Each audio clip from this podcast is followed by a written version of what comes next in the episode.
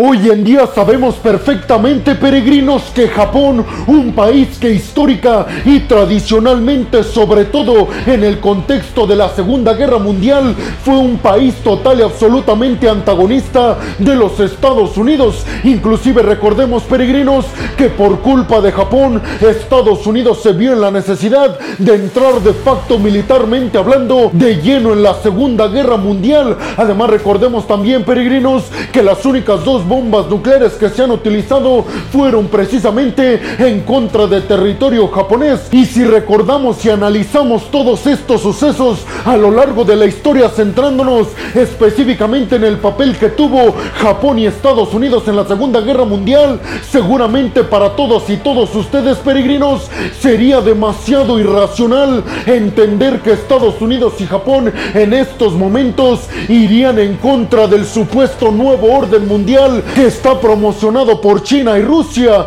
Pues, ¿qué me dirían ustedes, peregrinos, si yo les dijera que el aumento en el gasto militar japonés, que pasó del año pasado de ser en 1% del Producto Interno Bruto japonés al 2023 y hasta el 2027 a representar el gasto militar 2% del Producto Interno Bruto japonés? ¿Qué me dirían si yo les dijera, peregrinos, que nada más y nada menos que Estados Unidos está por completo de acuerdo en este aumento en el gasto militar estadounidense. Pues abróchense los cinturones peregrinos, porque en el video del día de hoy precisamente vamos a arrancar con esta noticia que se dio en el marco de la visita de Fumio Kishida, el primer ministro japonés, a Estados Unidos para reunirse cara a cara con el presidente estadounidense Joe Biden en la Casa Blanca. Y es que en este fin de semana pasado, peregrinos, nada más y nada menos que Kishida, el primer ministro japonés, culminó su gira visitando Estados Unidos y a Canadá, su gira para visitar a los presidentes y líderes de los países miembros del grupo del G7, que ya les he repetido en videos anteriores, peregrinos, Japón va a ser el líder o presidente del grupo del G7 durante este año 2023, pues en esta reunión nada más y nada menos que Joe Biden le dijo a Kishida que Japón puede y debe contar con el completo y absoluto apoyo estadounidense para que Japón lleve a cabo su rearme histórico que es comparado al rearme que tuvo Japón durante la Segunda Guerra Mundial. Específicamente el presidente estadounidense Joe Biden le dijo a su aliado y amigo Fumio Kishida, el primer ministro japonés, que Estados Unidos no se va a cansar de apoyar a Japón en este rearme histórico, sobre todo y así lo especificó Joe Biden, teniendo en cuenta que Japón va a ser un aliado imprescindible para Estados Unidos, específicamente en el tema de ir en contra de China en el Indo-Pacífico, sobre todo porque China, recordemos peregrinos, estaría tratando en los próximos años invadir a la isla de Taiwán para adherir a su sistema político y económico a la isla taiwanesa, pero además porque un socio estadounidense y occidental muy importante está siendo acechado militar y económicamente por China, nada más y nada menos que Australia. Es por eso que Estados Unidos considera imprescindible el que sus aliados en esta región se rearmen y además le conviene muchísimo que se rearmen con la ayuda estadounidense, es decir, que le compren todos los aviones, tanques militares y artillería que necesiten a Estados Unidos. Específicamente Fumio Kishida dijo en declaraciones posteriormente a llevar a cabo su reunión con Joe Biden que Japón junto con Estados Unidos van a tener el mayor desafío en su historia.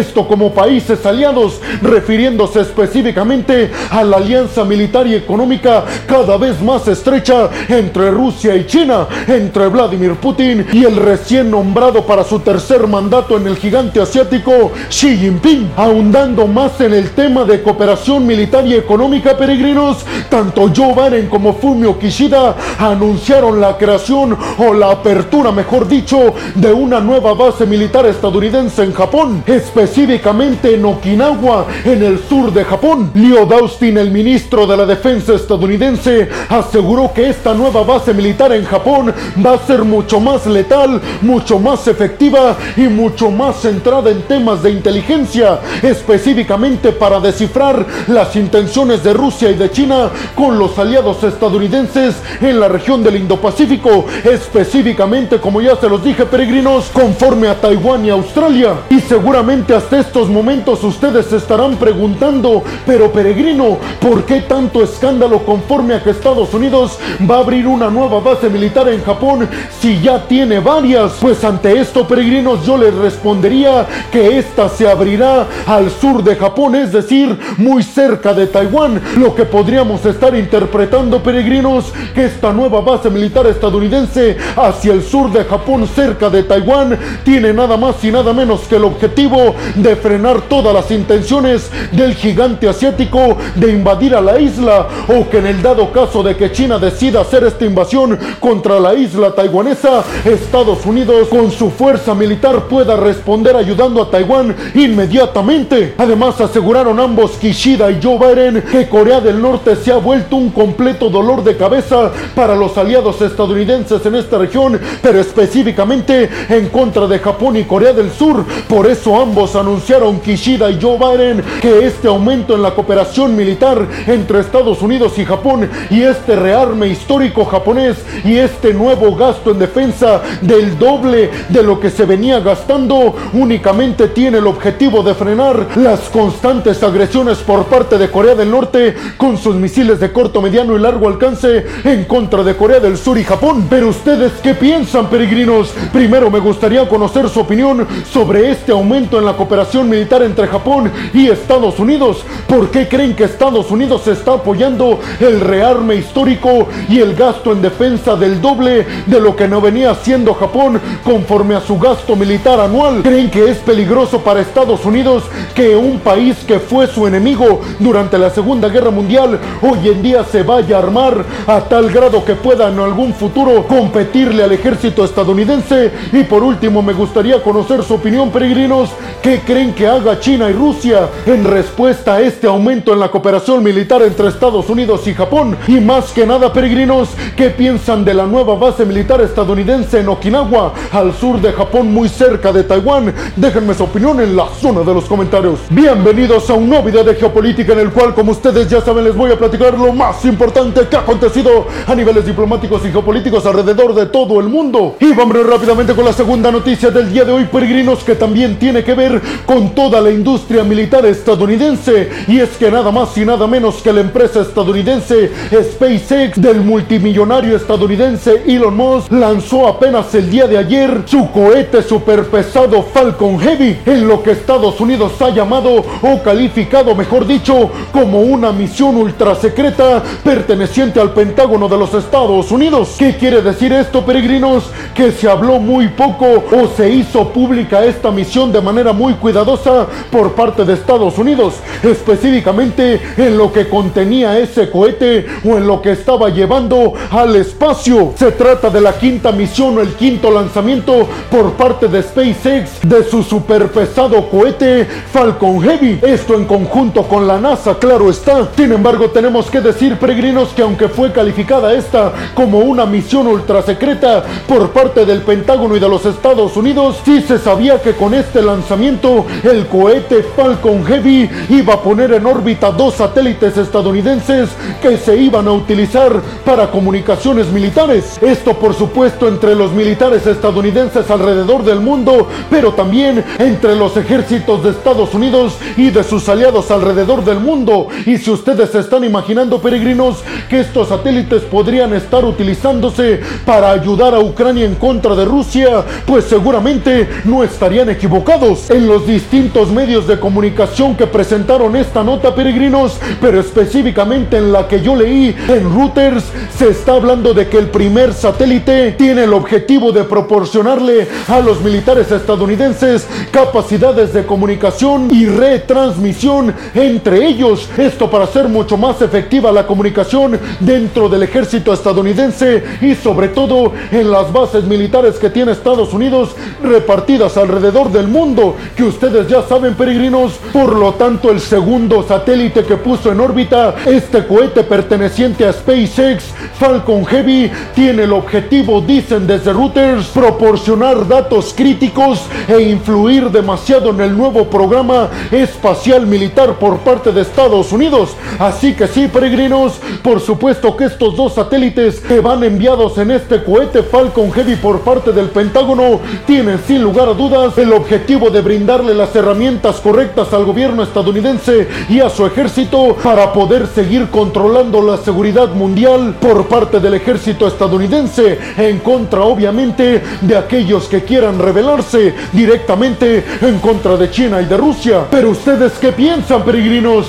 ¿Creen realmente que sea cierta esta información que, repito, ha sido clasificada como información secreta por parte de la NASA y el Pentágono? ¿Creen lo que se dice que este Falcon Heavy puso dos satélites en órbita para que puedan ayudar a los objetivos de Estados Unidos y específicamente del ejército estadounidense? ¿Creen que con esto Estados Unidos está dando un golpe de autoridad en la mesa en contra de China y de Rusia, sobre todo en la carrera espacial militar? Déjenme su opinión en la zona de los comentarios. Y vámonos rápidamente con la tercera noticia del día de hoy, peregrinos. Si es que, como les dije, Kishida culminó su gira de visita a todos los líderes de los países pertenecientes al grupo del G7, precisamente en Canadá. Pues esta tercera noticia tiene que ver con esto, peregrinos, específicamente para que sepan de qué hablaron o qué acordaron específicamente el primer ministro japonés Fumio Kishida y el primer ministro Trudeau de Canadá. Específicamente Fumio Kishida se reunió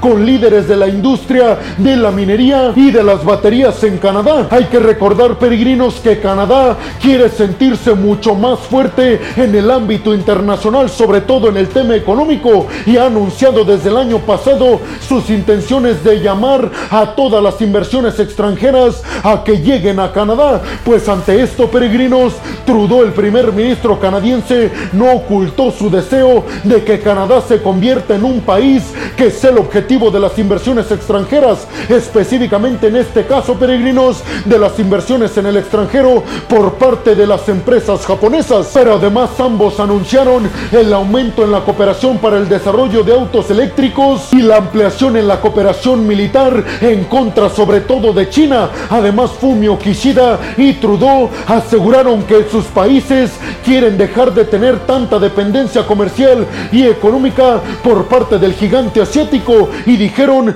si nos ayudamos e incrementamos nuestros mercados y nuestros intercambios comerciales, sin lugar a dudas iremos quitando del mapa toda la interferencia económica y comercial que tiene el gigante asiático dentro de nuestros territorios. Así que como ustedes ya saben, peregrinos, Fumio Kishida, el primer ministro japonés, tiene sin lugar a dudas el objetivo de quitar la influencia china y además de evitar que Rusia crezca en cuanto a influencia y poderío militar y geopolítico. ¿Ustedes qué piensan, peregrinos?